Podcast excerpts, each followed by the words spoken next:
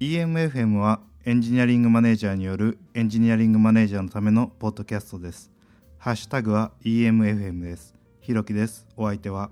松本ですという感じで、あの今日はね、あのユノンさんの声があのー潰れてしまったということで、あのゲストに、えーあの DMM の CTO 松本さんをお呼びしての、えーゲスト会となっております。はい、実はユノンさんもいます。実はいます。ちょっと声が枯れてるので、あの横で座って見てます。はい、ちょっとここからあのスポンサー様のあのお読み上げをさせていただきます。今回は、えー HR 株式会社 HR ブレイン様がスポンサーとなっております。えー人事評価クラウド HR ブレインは従業員の目標設定から評価までのオペレーションのすべてをクラウド型のソフトウェアで効率化し、組織の生産性を高めるサービスです。Google や Facebook などの成長企業で多く実施されている OKR や one on one などのマネジメント手法を簡単シンプルな操作で実現することができます。実際に HR ブレインの開発を行っている株式会社 HR ブレインでも自社のサービスを活用してエンジニアの目標や評価の管理を行っておりオープンで納得度の高い人事制度の構築に貢献しています。ということです。といったわけで、えーそうですね。あのまた再びご紹介なんですけど今回、えー DMM の CTO の松本さんに来ていただいてます。改めまして松本です。よろしくお願いします。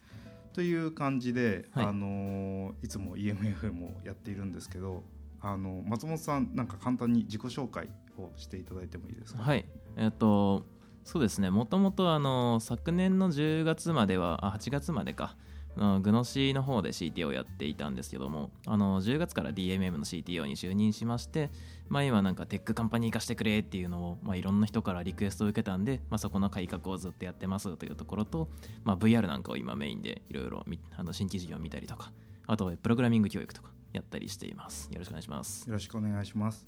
いや結構これあの難しいなと思うのはあの Y 松さん松本さんはい。の存在ってやっぱりこうなかなか業界にとってはこう衝撃的な存在で あのなんかよく経営者の方があんなこともできる人が欲しいこんなこともできる人が欲しいみたいな、でそんな人はいませんからっていう話をすごくするんですけどいやいやあの松本さんって人がいるらしいんだけどこの人はみたいなことになってあのこう完全なレアポケモンとしてあの存在しないことにしておきたい人物であるところの松本さんです。レアポケモンらしいですね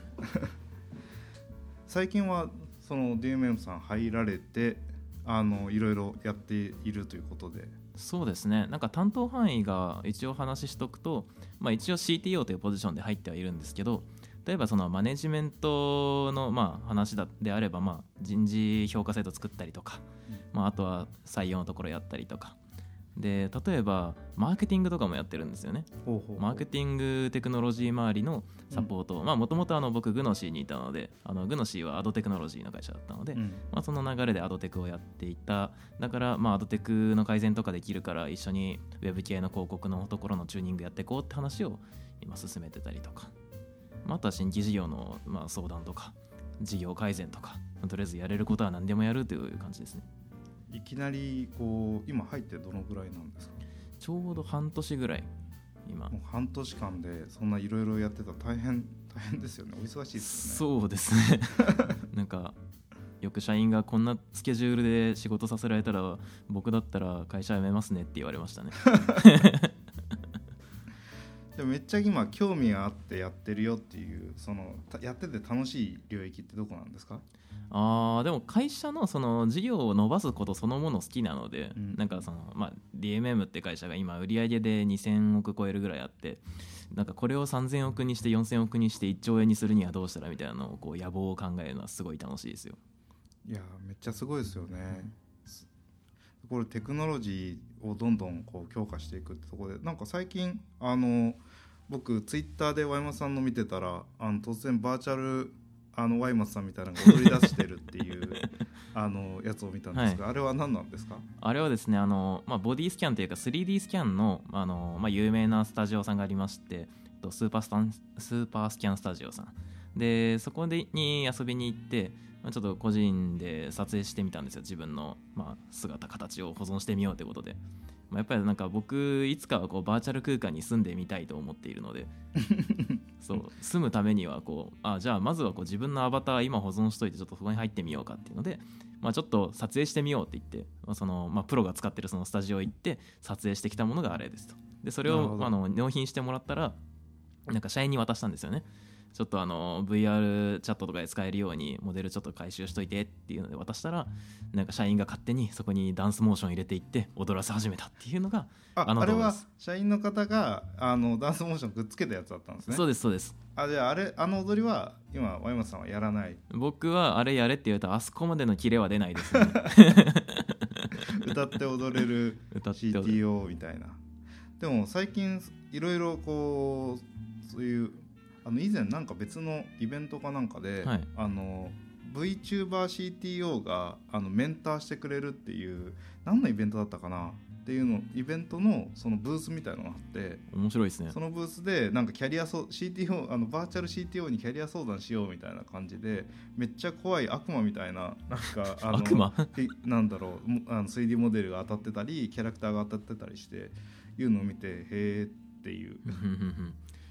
やでも誰でも何者にでもなれる世界が VR だと思うんで。その誰でも何者にでもなれる世界で、自分のモデルを残しん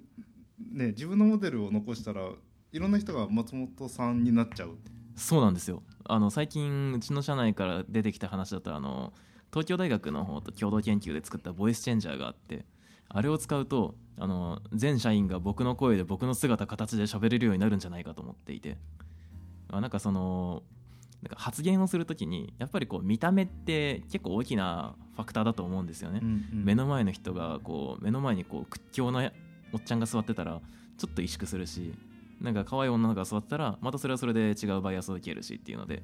で全員が同じ姿形でミーティングしたら何が起きるだろうとかちょっと興味があるんですよね。確かに。でその時にこう、誰かっていうのがこう全員俺の姿形をしていて俺の声で喋り出す。うんうん。ってなったらなんかほんどういうことが起きるのかとかはちょっと面白そうだと思ってます。確かに。なんかその広角機動隊のあの最初のあの神山さんの方のファーストシーズンのやつであのーえー笑い男事件について話すところ。はいはいはいはい。でなんかこう VR 空間上にこういろんなアバターで喋ってて議論のファシリテートしてたおっちゃんが実はなんか小学生だったみたいな やつあったんですけどなんかああいう感じですかね。そうああいう感じですね。別に中身が小学生でもおじいちゃんでもみんなこう言ってることだけで評価される世界みたいな。ああいいですね、はい。フラット。フラット。みんながフラットフラットって言うけど究極のフラットはこれこれなんじゃないかって。区別がつかない区別つかないなるほど。いやーそうですね。なんか僕もそうだな。確かにいろんな人になってみたいかもしれないな。なんかそのあとそういうこうバーチャルワークっていうところに興味があるっていうのを最近つぶやかれていて。はいはいはい。これはどういうことなんですか？バーチャルワークってあのリモートワークの対比としてのバーチャルワークって書いてるんですけど、うん。うんなんか今ってこう、まあ、会社に来るかリモートワークかみたいな対比で話されるんですけどなんかこうどっちもこう包含して新しい形がバーチャルワークみたいな形で、まあ、勝手にこう造語なんですけど、うんうん。でがオフィスって僕無駄だと思ってるんですよねなんかだってホワイトボードこの今収録している部屋もホワイトボードが壁に1個くっついていて、まあ、かける範囲といえば大体こう 1m×3 メーターぐらいなのかな。でその3平米に自分たちの考えを詰め込まなきゃいけないですけどうん。あの VR 上の空間って何がすごいかって空間を設計できることが一番素晴らしいポイントだと思ってて、だから僕らがこうミーティングするときに、まあ、まずミーティングルームは無限に生成できますで無限に生成できるミーティングルームに対してそのホワイトボードも無限に生成できるしうん。で生成したものをコピーすることもできるしで邪魔になったら別な場所に動かすこともできるし。だからいろんなその人間のこう考えるツールをかいなんか改善できるものが VR 空間上のオフィスだと思っていていつかこう今オオフィスが入ってる、まあ、フロアを2つぐらい解約できるようにしてみたいなとは思うんですよね、めちゃめちゃいいオフィスですけどね。めちゃめちゃいいオフィスなんですけどね あのそうですね。 unlimited whiteboard works 的なね。そう。 unlimited whiteboard ですよ。いやー確かに。でもそういう意味だとあのーほんもともとなんか、えー仕事をやってる机みたいなことはい。をデスクトップって呼んでたわけじゃうないですか、んでバーチャルデスクトップっていうものが、うん。そのそういう端末にできてそこにはあの好きにあのバーチャルに物を置けるようななったわけで、うん。まあ、その延長線上でその今こうやって会議している姿とかあの同じ場所に集まって仕事している姿っていうのはもう未来には異質な状態むしろな,、うん。なんでそんなことやってたのっていうふうになるのかなっていうのは思いますね。最近あの Hulu かなんかにはいはい「あのおいしんぼの」「おいしんぼ」ってああのアニメっていうか、はい。あるんですけどあれはもう何十年か前の作品でその仕事現場とかがもうオフィスの中でスパスパタバコは吸うし その机の上に何にも置いてないしそのもう書類しかないんですよ。でこれでどうやって仕事してたのかなっていうようなあの場面で仕事してるようにも思えないんですよね。うんであそういう風に仕事してたんだっていうのが、まあ、あとサザエさんとかであのなんだ波平さんが通って仕事してる場面が完全に反省部屋みたいになってるんですよそのな何にもないところでただこうやってハンコを押すしかないみたいな。これはひどいなっていう、うん。これ電話がありましたよ。あ電話だけ置いてありました。ね、ああそうか。電話だけは絶対連絡手段としてありますもんね。だからそういうものがえなんでこんなことやったの？仕事してないでしょ？ダメ平さんいじめられてるじゃんっていうふうに思うぐらいうん。変化してしまってるわけで、うん。それは20年後30年後えなんでこの人たち集まってるの？とかなんでこの人たちなんかあの白い板に字書いてるの意味不明なんですけどみたいな。このペンって何めっちゃめんどくさいんだけどみたいなことが言われる可能性ありますからね。ありますよね。いやーそうなんですよね。それは結構あのなんかいろいろ最近進歩し,、進歩してきて、えーなんか仕事がなくなるみたいな話をよく聞くけど実際仕事はもうリアルタイムでどんどんなくなっていってるんだろうなと思っていてそうですねなんか無駄はどんどん減らせるものですし移動なくなったら多分平均的に1人の人間が2時間ぐらいこう時間作れるわけですよ素晴らしい時間ってめっちゃでかいじゃないですかでかい生産性、あとオフィスのその会議室が足りないとかよくあるあの、はいああいう無駄もないのでそうなんですよねそうなんですよ最近僕そのエンジニアのカルチャーというか、うん。技術者のカルチャーって比較的そのオープンにしていくこととか透明にしていくことが大事だっていう話をするときに、なんでこういう文化が当たり前のものになっていってそれを自分たちはなんだろう受け入れら価値観として受け入れられるんだろうって思ったら、そのコピーしたら増えるものっていうのを前提にして、うん。あの仕事をしていることが多くてだ例えば OSS が出ましたって時にこれがクローズでみんなが同じものを作らなきゃいけなかった時代に対してあの、まあ、コピーされたものをさらにアドオンしていくってやったら、うん。コミュニティでいいものを作っていける。だから透明にすることは価値でしかなくて、うん。そのオープンにすることはポジティブな意味が多いっていうのを、まあ、僕らの世代とかもそうだしそれを体感し続けてきた世代だから、それは当たり前のものだよねって言いたいんだけどオフィスとか物理的なものってその分けれないうん。分割不能で、そのリソースコントロールをしなきゃいけないから、配達制御をしなきゃいけなくて配達制御をしなきゃいけないってなるとっていう風になってその分け合ったら減るものうん。を基準としているものが多いんだろうなと。いうのを最近思っててだからオープンみたいな話が出てくるのかなそうですね無限に複製できるっていうのが一番大事でなんかまあ物理空間って物理だからこれコピーするのは、うん、なんか僕らがこう量子力学を極めた先に何かあるのかなとか思うけど、うん。まあ多分難しくて。うん。でもあのバーチャル空間だと、まあ、空間そのものが複製可能になるんで、まあ、その複製可能になった空間の中でまあその大量に増えるその空間をいかにうまく使うか。あとその中でこう僕らが仕事する様子を全部計測できるわけなんでよりこう計測してより生産性が高いオフィスってなんだろうみたいなのを、まあ、デジタルに設計できるようになると。うん思っていて、まあ、これがあそうなんか全然余談なんですけどそのマイクロソフトがあのオフィスってあのせソフトウェアにオフィスって名前を付けてるのは、うん。とてもなんかクールだなと思っていて。確かに、結局それの延長線上が今言ってるバーチャルオフィスなんじゃないかなと思ってて、うんうん。だからワードでその文章を作りますと、まあ、議事録とか取るじゃないですか。でも議事録ってあの文章で取る必要が何であるかっていうと物理空間でこうやって発話したものって基本的には残らない、まあうん振動としてどっかに吸収されて消えていってしまうもので、でもバーチャル空間でそのオフィス作るとだからその一挙手一投足全部記録できるじゃないですか。か紙に記録する必要がなくてなモーション記録して声を記録してで例えばホワイトボードとかも全部記録されててプロジェクト始まったら1個部屋を作りますと。その部屋に入っていってあとはその部屋の中であの毎日ミーティングをして出て行ってでも明日来たらまたその状態がちゃんと残っていてでホワイトボードを見てこれなんで書いたんだっけ？ちょっと巻き戻して見てみようかっつって昨日の議論の様子がそのまま再現されるみたいな。なんかそういうこう今までできなかったような議論の仕方が生まれるのが、まあ、これからのこう、まあ、ソフトウェアとしてのオフィスなんじゃないかみたいな。うーん。なるほど。確かになんかそうやって記録されていくことであのーなんだろう、まあ、発言された内容とかが形に残ったり、記録そのなんだろう残っていくから多分その次の判断にも使えるっていうことなんでしょうね。なんかその、えー最近また研究で出たらマイクロエモーションだっけ？マイクロエクスプレッション？なんかその表情のうんうんうん。微表情っていう概念があるらしくて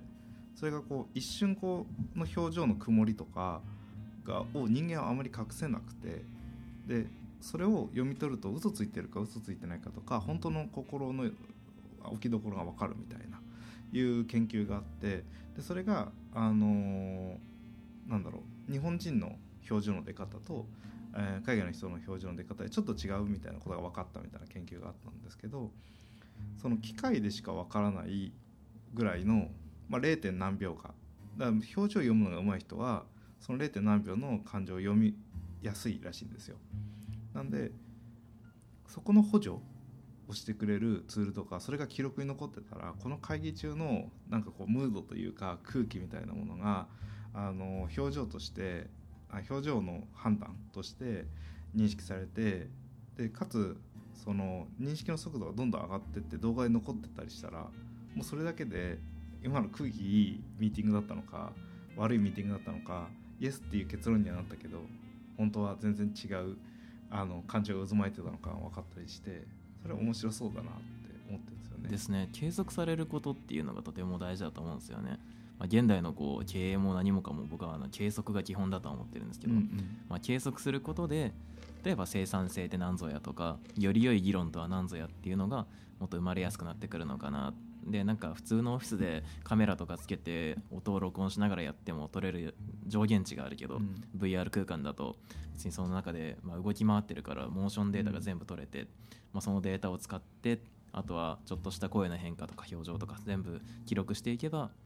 例えばあのアイトラッキングで目が泳いでる様子とかうんうんうん。もでき取れるかもしれなくて。ってするとなんかより良い議論本質的な議論を行うためのアシスタントがここにこう AI として登場してくれるかもしれないですいきなりこの辺にコルタナがいてそのコルコルタナがちょっと今議論がヒートアップしてるのでちょっとあの休憩でも入れませんかぐらいのことを言ってくれるみたいな。なるほど。なんか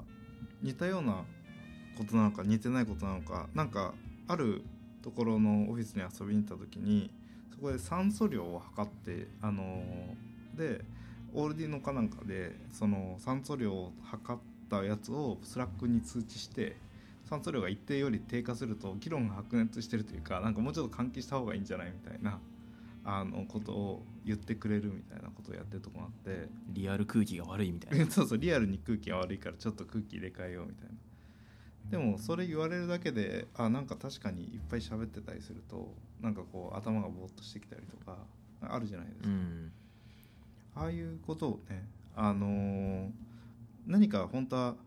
そういうのにものすごくこう計測可能な何かによって、えー人間の感情っていうのはめちゃくちゃ左右されているはずなのに当事者になると気づきづらいものだからそれをなんかね機械1台スマート会議室みたいのでも何でもいいから1台こうポッと置いといたら、なんか空気悪いよとかなんかムードメーカー的なやつがいてなんかこう黒ひげ危機一髪みたいなやつがポンって飛び出したりとかして あのちょっとブレイクしましょうみたいな言ってくれたりすると結構あの盛り上がるんじゃないかなって気しますけどね。そうなんですよね。あと例えばなんか喋ってる様子を勝手に要約してまとめてくれたりとかも出てくるわけじゃないいですか。あいですね。いいですね。文章要約。文章要約ね。そうですよね。あと喋ってる人のこう肩にいきなりこう吹き出しでこいつが今言ったことを要約してここにこう私は私のポジションはこちあの反対です。なぜならこれですっていうのが勝手にまとまって文章で表示され続けているみたいな。すごい。何言ってるか分かりにくい人のそ要約をう要約をししてくれる。でもあれですね。大体の人が要約不能要約不能って 言ったらちょっとな何の会議をしてるんだみたいな。でもなんかあのまあ喋ってることとそのスタンスが分かりやすくなるだけでなんか議論の脱線って減ると思うんですよね。そうですね、はい。結構雑談みたいなミーティングが多いじゃないですかそうなんですよなんかこうね雑談自体をねできる場所っていうのは当然あった方がいいけどその何か決めようとか何かこのアジェンダに向かって進んでいこう仕事を前進させようっていう時にそのその前進そのものを怖がっちゃうみたいなちょっとあると思うんですよね。で無意識にやってるからあの明らかにならない方向に進むというかそういう時にやっぱり水を差してくれる人が必要なんだけど水を差す人ってなんかあの貴重な割にやっぱり評価されづらかったり大変だったりするじゃないですかうまくやらないと。だから本当にピュッて水飛んできたりしたらいいと思うんですよね。その真ん中に置いたバーチャルオフィスくんあバーチャルオフィスじゃないオフィスファシリテーターくんみたいなのがなんかヒートアップした部長の顔に水をピャッてこうかけてくれてああみたいな。そしたらちょっとねもう笑うしかないじゃないですか。いきなり上から水が降ってくるとかできますからね。確かにね。あそれ VR でやったらああの VR 上でやったら面白いですけそうどね VR 上はいろいろできますからね。確かに。すごい部長怒ってたら後ろに火山がドーンっていったら笑いますからね。もしくはいきなりこう地面に穴開いて下に落ちてっちゃうとかね。会場そっか完全にね視覚を奪ってたらそういうふうなこともできるわけだ。そうなんですよ。確かに。別にミーティングするときに人の姿じゃなくてもいいですしね。なるほど。なんかその言ってることに合わせて姿形が変化していってもいいわけですし。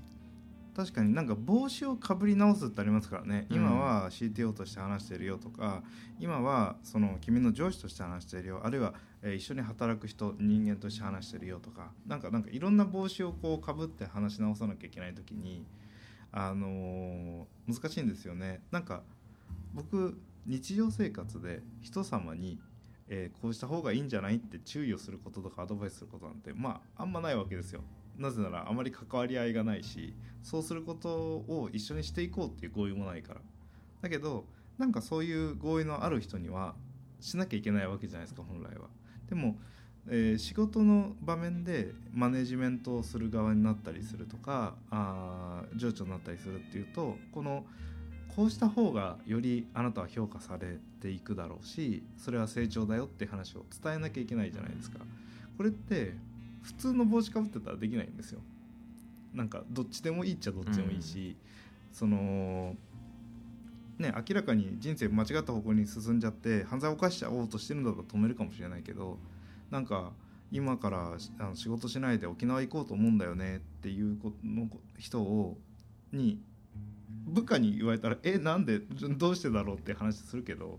そうじゃなくてあの友達が行きたいんだよね？って言ったら行ったらいいじゃない？って適当に言っちゃいそうだなと思ってて、うんでこの帽子のかぶりかぶってんだよ？っていうことをちゃんと伝えていかないといつの間にか人間関係のなんだろう一番友達関係とか対人間として話してるような感じになってしまってそれはそれでなんかこういびつなことってあるなと思ってだから今マネージャーとして話すよっていう時になんかマネージャーロボみたいなのにこうガチャガチャってなってって でそれで話し始めたら「お今マネージャーロボなんだ」って分かりやすくいいいいかもしれないですね。誰のポジションとして話してるかっていうのは相手にとってそうそれをこう勘違いされて受け取られると結構メッセージの内容が変わっちゃうんで難しいですよね難しいですよね。今あの仕事上だと本部を3つ持ってて。なるほど。本部長っていう方まあ本部長としてはまあ2つか。うんうん。肩書きが2つあるんで、まあ、今どっちとして話してるんだろうとかっていうのをやっぱり明確にこう伝えておかないと、うんまあ、僕が話していることがこれはな誰として話しているんだろう CTO なのか、まあ、テクノロジー本部というところがあって、うん。そのテクノロジー本部長なのかうん。もしくはプラットフォームの事業もやっててそのプラットフォーム事業本部長なのかみたいな、それぞれで、まあ、スタンスはちょっとずつ異なるので、うん。まあ、そこら辺を明確にする意味でも、まあ、この部屋に入るときはなんか僕のアバターにはプラットフォームって書いてあるみたいな。確かに。ねそれちょっと面白いですね。そう。うん。確かに。そういう資格補助があるとうん。また議論のこうガイドラインができてくるので生産性は上がるんじゃなかろうかと。なんかありましたよね。アホみたいな帽子かぶるやつ。何でしたっけ？どこでしたっけね？なんかか。見たことありますよ。えーっと。ぼあのー僕あのもともとえーっとそういうその技術的なあの支援をするというかあの、えー今でいう SRE 的なチームの、あのマネジメントしてた時に自分たちはそのこうしていきましょうって注意をしなきゃいけないというかあの規律を守らなきゃいけない代わりに何かこれミスって、えー障害を起こしてしまうってなったらあのは恥ずかしめというか恥ずかしい思いをしなきゃいけないってことでパンダの帽子をかぶって、あの今日は一日あの過ごしますみたいなことやってたんですよ。なんでなんかそういうのの流れでなんかあの上にこうくるくる回るやつのついたムックの頭みたいな帽子昔ちょっとなんかスクラムのやつで出てスクラムのなんか界隈でなんか聞いたことある気がするんですよねなんだったかなそうなん。ですよねいやかっこいい帽子しか出てこないな。ジャイル帽子で検索すると。いやそうですね。かっこつけちゃよくない。もっと。いやこうちゃんとこう自分を見てもらうとか知ってもらうって大事ですね。等身大で。そうですね。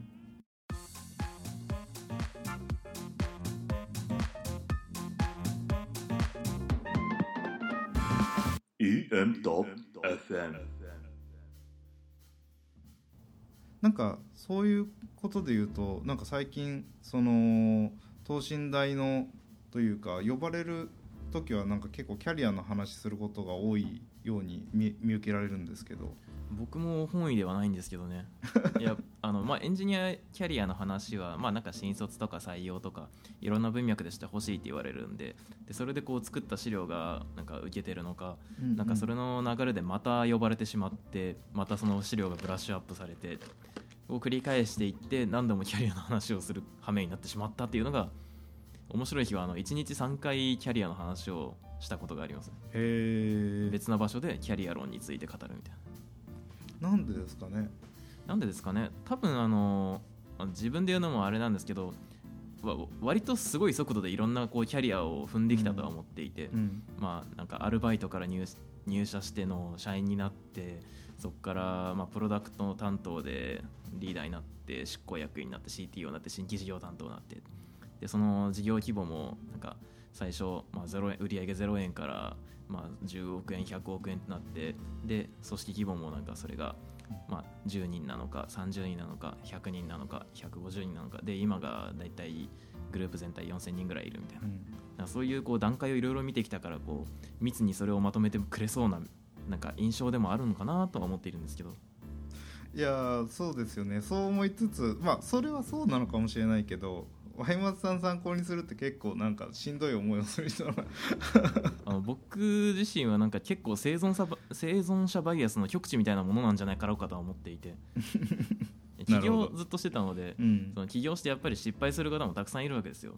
でやっぱその、まあ、それでうまくいかない人もたくさんいるわけなのでもちろんその1回失敗してでもそこからずっとやる中で今大きな会社の部長をやっていたりとか CTO やってたりとかっていう人も増えてはいるんですけど、うん。まあとはいえこうこうやればここに至るよみたいな僕が話をしてもうん自分で話してでも結構これはなんか生存者バイアスは結構かかってるかなっていう部分は結構出てくるんですよね。まあでもそうは言いつつそのねそういう場面に置かれた中で自分が取るべき手をなんだろうなちゃんと合理的にというか冷静に受け止め続けてる感じを見てて思っていてそれはどういうその経験からあるいはその昔からそうなのかなんか結構その自分が置かれてる状況から次の一手を打つっていうことに対してのそのなんだろうなあの軸足迷わないとは思わないけどなんかこう重心移動がススムーズだなっていうかそうですね。なんかこの前そのミディアムになんか投稿してたコンセプチュアルスキルの話とかとも近いんですけどなんか一応その二段なんか自分のこうなんか、うんまあ、何かに取り組む時のなんか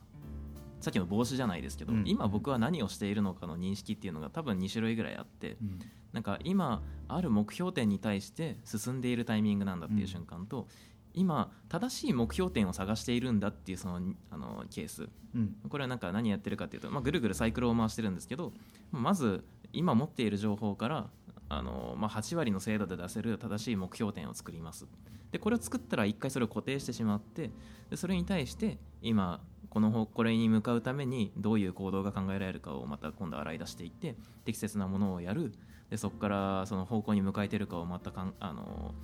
分析してズレがあったら直していく。でその方向に進んでいく。でもあるタイミングではまたあの次のサイクルでそうやって進んでいった結果生まれた新しい情報をベースに、まあ、次の新しい目標点にブラッシュアップしていくと。なんかこれサイクルをこうどちらかを固定してどちらかを改善していくっていうサイクルをずっと回している中でなんとなくこう体系化されてくるものがあっての、うん。まあ、言語化したらこういうキャリア論になったりとかコンセプチュアルスキルの話になったりとかっていう。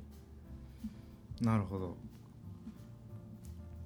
これいい記事ですよね。メディアムの不確実性と道しるべとしてのコンセプト。まあなんか何が起きるかわからないのであなんだ世の中基本的にこうボラティリティがとても高い、まあ、うん。ブレがとても大きな要素の中で僕らは生活しているので、まあ、その中でこうボラティリティをいかにこう最小化していくかというか、まあ、自分が持っている情報をベースにうん。あのボラティリティを最小化していって他他者と差をつけていくっていう考え方だと、まあ、金融的な話かもしれないですけど、あるので、まあ、そういう考え方なのかなと思ってる。まあ確かにそういう中では相当そのブラックスワン的な動きをするじゃないですか、うん。そのただ単にそういう不確実性の中で自分をそのあ合理的に判断していこうっていうところを乗り越えたところのなんかもうちょっとそのブラックスワンを取りに行ってるような、うん。あの動きっていうのを比較的多く取ってるんじゃないのかなっていうのは和山さん見てて思っていてその要は結構合理を超えたところにあるというかはいはいはいはい。そのそれがあ一定多分こう松本さんの中だと、まあ、通常営業ですなんだけど普通の人が見るとそれ狂気だからみたいな。いや僕はずっと通常営業でやってきてるんですよね。っていうところはあるんじゃないかなと思って、まあ、これ見てて思いましたね。なんか実際確かにその多分結構不確実なところにうん。向かおうっていうところが一定あるんだろうなとそのボラの大きいところに食いに行くというか、まあ、ボラが大きいんだけど死なないっていうのが大事だと思っていて、なんかあの自分がこうこれをミスったらあの退場しなきゃいけなくなるよねっていうところはどれだけ抑えていって、うん。でその上でボラティリティこれ跳ねた方を取るとすごい大きいメリットがあるよねっていうところ。それを全部足し合わせていったらまあ最悪でもゼロだよねぐらいになれば勝ちだと思うんで。なのでそのディフェンス側の施策と、うん。まあ、オフェンス側の施策みたいな2つに分けてこう。でそのオフェンスをやることで一番遠くにあるそのさ自分が作ったコンセプトに向かっていくみたいな世界だと思ってるんですよ。なんかパブ G をめっちゃ強い人がどんな戦略取ってるのかって聞いた時と同じ今話を聞いてて。その死なないけどその利得の多そうなところに、うん。そのギリ死なないけど利得の大きそうなところに突っ込みに行くと、まあ、それで得られるものも大きくなるからそうすると自分の安全がまた確保されてそうするとより大きなものが獲得できるみたいなこところをしていかないとあの勝てないからあの逆にそのなんだろうそういう、えー最後まであの安全牌だけを本当に取り続けちゃうと最後の最後貧弱な装備であの他の人と向き合わなきゃいけないとか、あの狩られる対象にすぐなってしまうから実はそのそういうあの危険だと思われているところに死なないように入り込むスキルこそが大事だみたいな。ですねなんかその自分が持ってる情報と相手の持ってる情報の差を使って、うんまあ、そのボラティリティに対して自分が有利な部分を作っていくっていうのが、まあ、大事なことだと思うんで、まあ、例えば PUBG だったらここにこういう風な振る舞いをすればなんか本来ならみんな危険だと思うんだけど実はそんなに死なないみたいな。でまあ今の、まあ、エンジニアとしてのキャリアの歩み方も、まあ、なんかみんなはこれ狂気だって言うんだけどいや意外とここで積み上がってるいや俺からするとこれはなんかお金以外のバランスシートも含めて考えたらいやこれプラスにしかならないよねっていう方が結構いろんなところに転がってるんでそれを一個一個こう抑えていけばなんかいつの間にかこうバランスシート上しお金だけじゃなくていろんなものが膨らんでいてうん。それをうまくぐるぐる回すことで、まあ、キャッシュフロー的なところがうまく最適化されていって最後の PL のところでみんながびっくりする何かが出るみたいな。っうんうんうんうんていうこう流れなんじゃないのかなとは思ってます。それ今新卒の子とかに喋ってるんですよねきっと。そうです。難しいですよね、あのこれを本当に分かりやすく伝えるのが大変なんで、うん。今やろうと思ってるのがこのミディアムとかそのいろんなとこインタビューを受けたりする中でむしろこうまあ、僕はこうインタビューしてくれる方をこう壁打ち相手だと思っていろいろ喋って、うんうん。その人がなんかわからないところがあると僕がそれをなるほどここがわからないのかということを勉強してそこからこう噛み砕いていってでその対話の中でよりブラッシュアップしていったりとか。うんうんあと僕こういう発信する時一番頼りにしてるのが妻なんですけどおその妻とディスカッションしながらなんかそれってどういうことなのっていうのをこうピュアに質問されて、うん。それをよりこうエンジニアの言葉を使わずに説明したりとかうんうんうん。していくと、まあちょっとずつこう分かりやすい言葉には落ちていくのかなと。なるほどなるほど。こうやってこうひろきさんとかとこうなんか勢いで喋ってると大体こう言葉遣いが難しくなっていてよく分からんって言われるって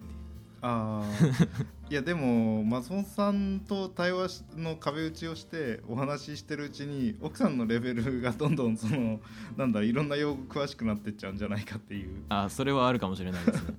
あのこのメディアムがあの不確実性と道しるべとしてのコンセプトでこれが、うん、結構言葉後から見て見ると結構難しそう難しいとこもあるなと思ってて、うんうん。ちょっとなんかい家族ぐるみで鍛えられてしまったんじゃなかろうかというところはちょっと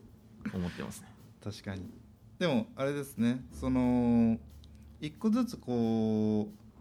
う、まあ、金融とかあの経営とか、まあ、そういった別の知識に置き換えていったりすると、うん。この人と対話をするためのなんかあー、まあ、言語が獲得できて、まあ、その隣接領域に例えばなんかまあじゃあ、えー人事の人にとか、うんえー営業の人にとかちょっと隣接したところの言葉っていうのを覚えていくとなんかそれで言うとこうですよねっていうのは伝えやすいなとは思いますね。ですね。あの周りの人間といろんなか会話を繰り広げる中でこう概念よりこう洗練された概念として入ってくることって結構あると思うんですよ、うん。なんかさ今のこう僕がこう BL とかキャッシュフローとか言ってたのもこれ会計って言葉がこう数千、まあ、数百年数千年っていうスパンでとてもブラッシュアップされてきたからこそ整理されていると思っていて、うんこういうのを、まあ、エンジニアリングマネージャーとかやっていると、まあ、結局話さなきゃいけないのはエンジニアだけじゃなくてどちらかというとエンジニアリングで影響を及ぼさなきゃいけない周辺組織全体なので、うん。まあ、そこの言葉を拾っていく中で学んでいくべきだしでそれを拾っていくと逆にエンジニアのところに対してこういうふうなコンセプトなんだよね実はっていうふうに整理して話すことができるかもしれないので、まあ、その周辺知識っていうのが大事だなと。そうですね。最近その周辺知識を得るためにやってることみたいなのってあるんですか？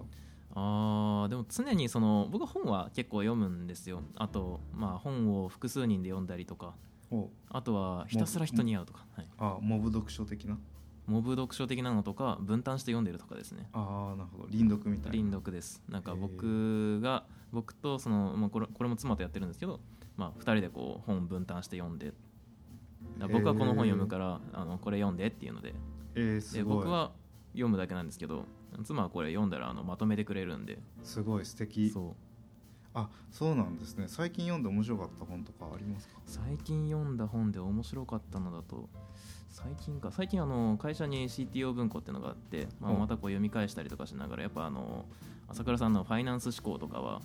あの事例とか飛ばして読んでもいいんじゃないかなと僕は思ってるんですけど、まあ、あの中で出てくるファイナンス思考っていうのは、うんうん。まあ、とても大事な概念だし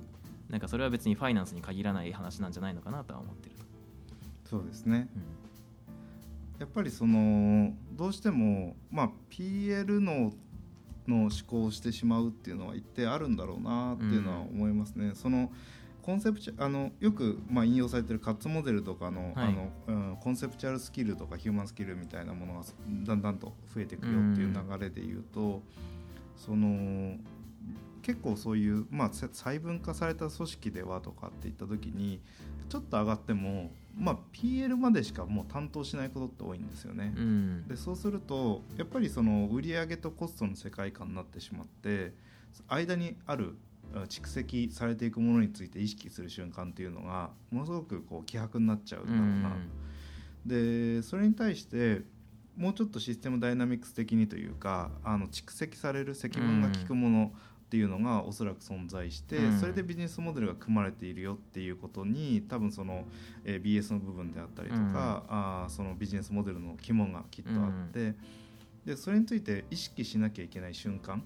というのがあのすごくこうせ狭くなっちゃうようにキャリア設計がされてるんじゃないかなというか、うん。多くの会社さんで。これはそのおコンセプチュアルスキルが育ちにくい例えばうん、例えば情報システム部の部長さんって言った時に、えー情報システム部の中でずっと上がっていくと、うんうんうん。そのその中での最適って何を求められてるかによると思うんですけどコスト最適でしかないんですよね。そうですね。でコスト下げてでもこういうのやりたいって言われてるとやりたいけど下げてって言われてると基本的に考えてる方向性がコストカットの文脈が増えてくるじゃないですか、そうするとなんでこれやってるんだっけとかその突然理不尽なこと言わなきゃいけないわけですよ、うん。明日までに Slack みんなやるぞみたいなことを言われていやみんなじゃなくてもいいんじゃないですかみたいな、うん。とかエンタープライズじゃなくてもいいんじゃないですかとかまあいろいろあると思うんだけどその最初のやるぞっていうところの意味について、えー自分で考える機会っていうのがその本部長とかあーさらに経営層とかに行くまで気づきづらい仕組みじゃないですか、うん。あのびえー情報システム部とか見たら。でこれって結構そのなんだろう。難しいキャリア形成の中では難しいポイントだなと思っていて一つの会社でずっとこう、えーあるそのえービジネスという大きなシステムうん。の一部として仕事していくと、そのどうしてもその一部の機能に対してしか KPI が見えないというか、うん。世界が見えないっていう状況ができちゃってこうすると大きい会社にいすぎちゃうと余計そういうのは厳しいし、うん。逆に小さい会社にいすぎちゃうとそれをどう最適化していくかとか、うん。分解していくかっていうとが見えなくなったり分解点が見えなくなったり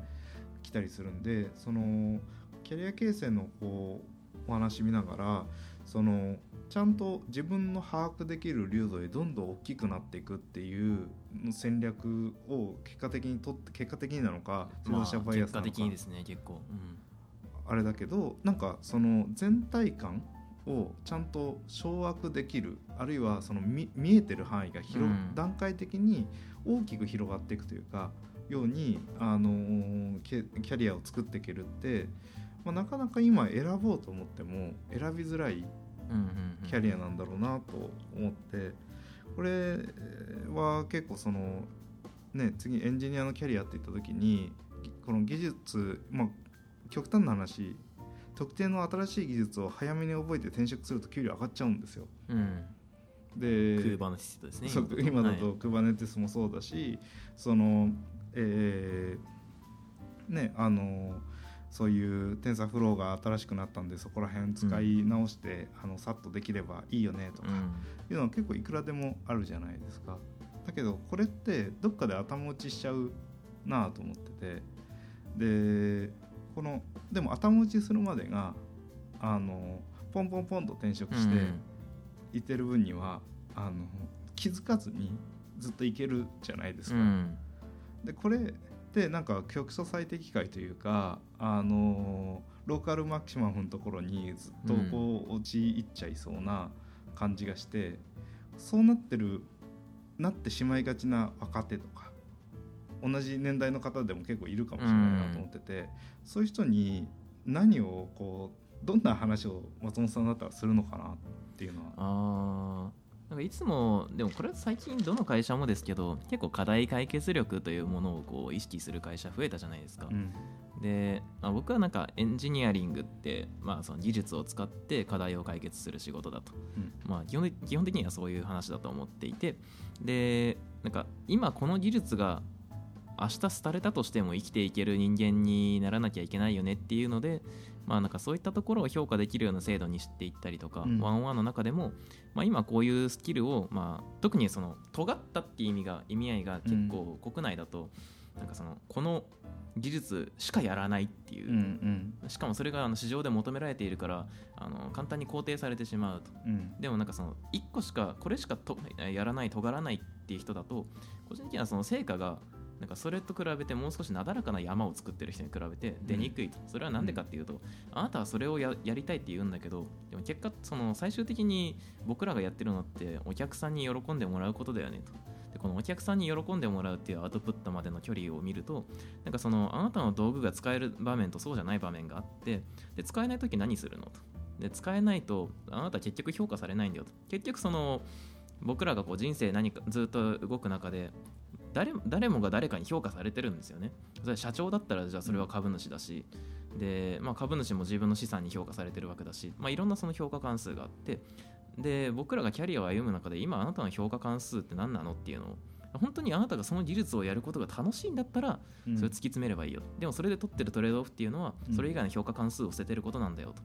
でそれでもやりたいなら僕は応援するしうん。それをしあの分からずにやっているのであればちょっと一緒に考えようと。うん。いうところでだからこの評価関数っていうのはねじゃあこの社内で言うとユーザーに喜んでもらってそれが売り上げに変わっていることでもっと分解していけばこういう風な機能開発がこれだけの速度で生まれるとあなたの技術とその周辺技術をもう少しやることでプラスが生まれやすくなって評価されやすくなるよね、みたいな形の、まあ、なんだろう評価関数ベースの話を最終的にはしている気がしますね。うんうんうん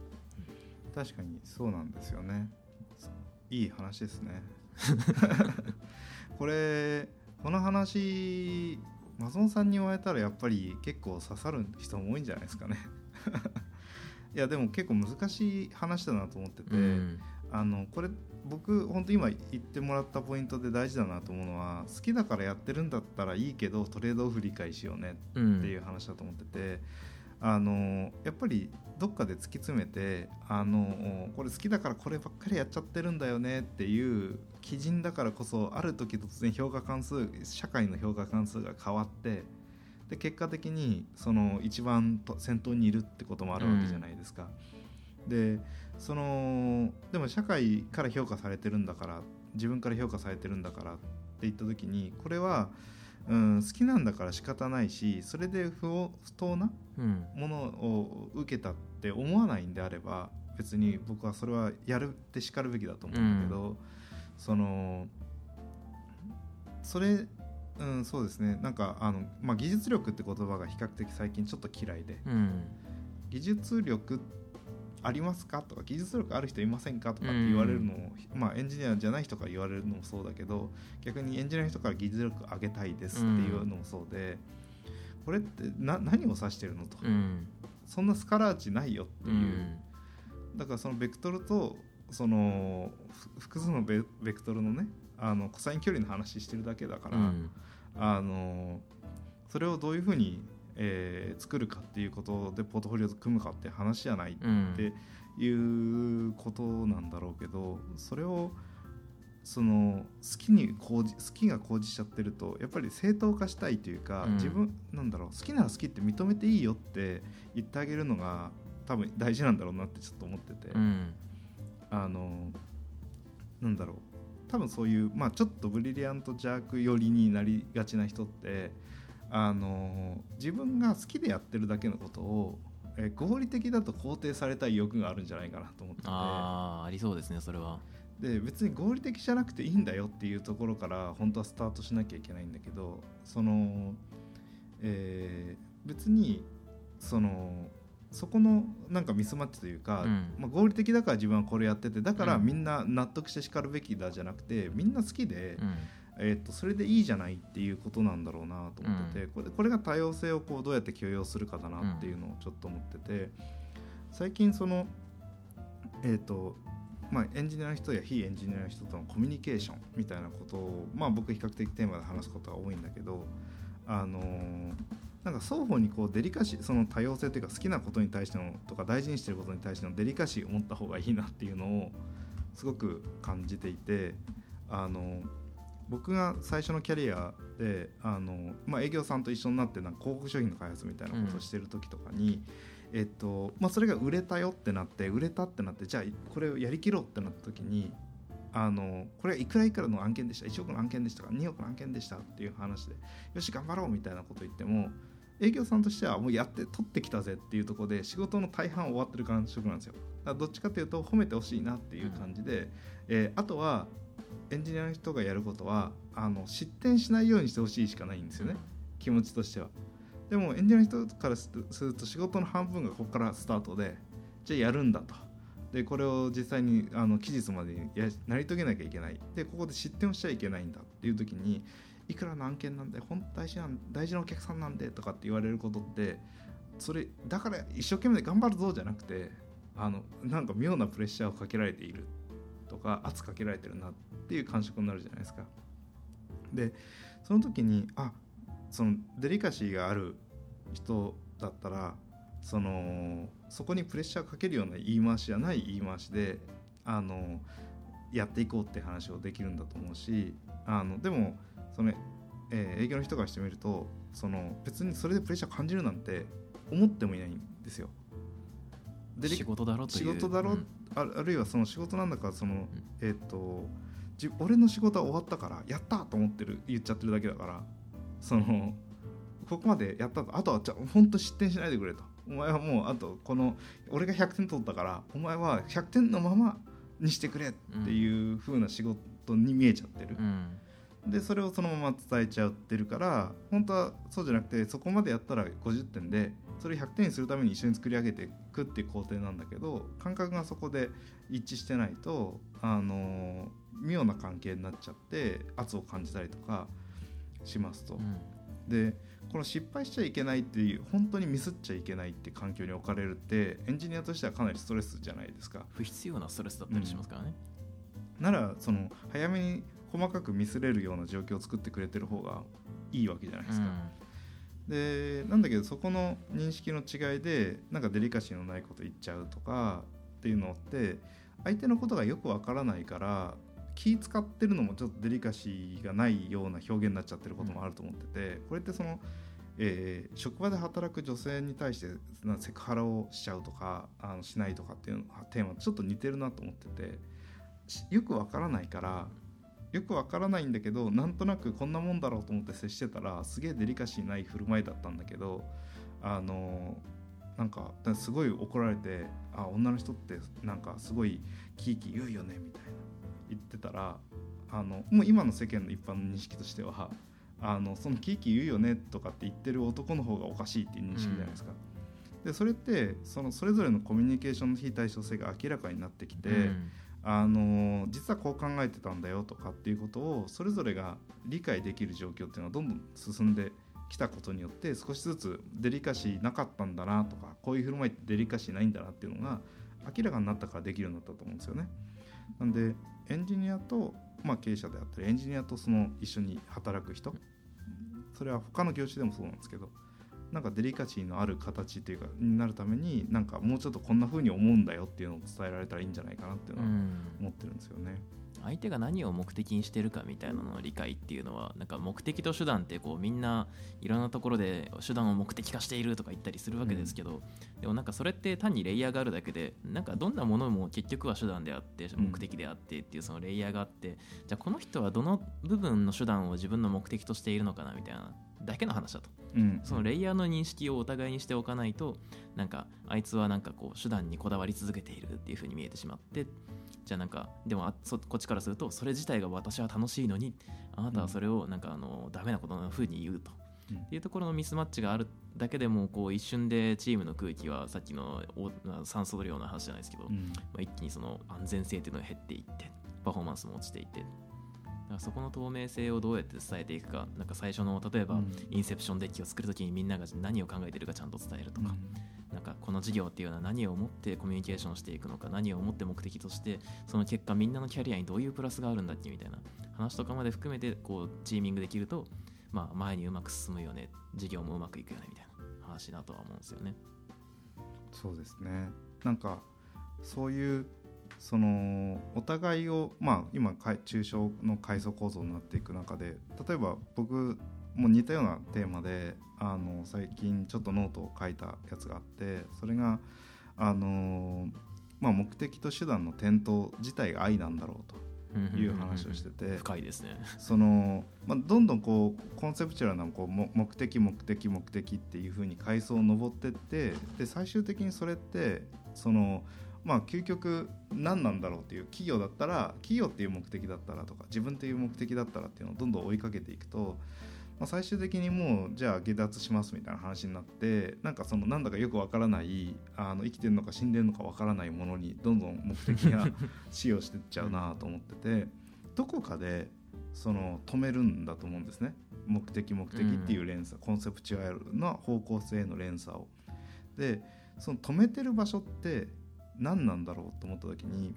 僕が例えばその仕事に役に立つからあ本を書きましょうって言ったらもうちょっとライトな本を書いたってよかったんですよ。きっと。でもうちょっとたくさんの人にリーチするような書き方をしたってよかったし、えーなんか別の方法はいくらでもあったんだろうなって思う中あんなわけわかんないあの わけわかんない本です密度で、はい。あの本書く必要もなかったしその、えーあそこまで時間かけて、えーあのる必要もなかったんだろうなと思った中で自分がまあこれまで培ってきたものっていうのはまあもう好きだからやっててそれが日の目を見るなんて、うん。あるいは何か役に立つなんて思って、えーいそうな自分はいたんだけどそれはもうまあ幻想というか自分自己自分を納得させてるだけでなんか面白いから本読んでたしなんかよくわかんないからプログラム書いてたしコンピューター面白いなって思ったからやってたっていう感じがあるんうんうんうんでここであの突然コンピューターはお金になるからよっしゃこあのプログラミングをやって何とかしようっていう人には耐えられない時間は費やしてきたなって感覚があるんですよ。なんで多分そこで止めた僕のその目的のを止めて手段に傾倒した部分が愛着であったりうん。愛情であったりするんだろうなと思ってて、なんでその松本さんが今やってるところも何かしらの愛着から来てるんじゃないかなっていう。いやそうなんですよ。やっぱり僕はやりたいとか面白いとか多分その根底には今言った愛みたいなものがあってなんかその方向をずっと目指しながらそれに対してここが今は目的なんだとかここはこれは次は手段とするんだみたいなのを積み重ねるだけだと思うんですよね。でなんか人間ってこの愛があって初めて成長すると思うんですよ今の言ってるとこの概念の。なんかこう1%日々改善すれば何倍になるんだみたいな話と同じで、なんかこう愛のある方向に進み続けてそれをちゃんと認めて前に進むとなんかその方向に常に改善が進んでいってじゃあその領域でなんか大きな成果が出るかもしれないしとにかく楽しいと日々思えるかもしれないと思うんでだからこそこう愛を知ることが大事だしでみんなは何を愛しているのかっていうのをちゃんと、まあ、聞いてあげるコミュニケーションするっていうのが良いチームのを作る上でも大事なんだなと思います。いやなんか素敵な話になりましたね。最後愛の話になりました愛の話になりました。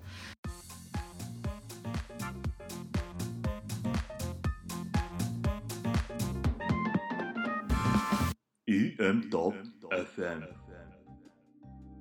まあ、ちょっとこんな感じであのそろそろ時間かなと思うんですが松本さんどうでしたか？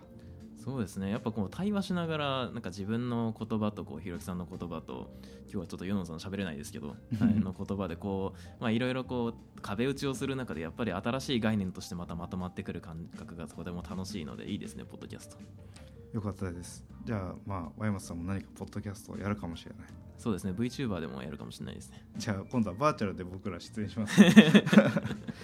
はい、えーリスナーの方はいかがでしたでしょうか？皆さんの声をぜひ我々に届けてください。ご感想こんな話をしてほしい。これってどうなってるの？ここをもっとこうしてほしいなどハッシュタグ EMFM でつぶやいていただけると幸いです。またゲスト出演したいという方もハッシュタグ EMFM かユノンフィズひろき大地までご連絡ください。それではありがとうございました。ありがとうございました「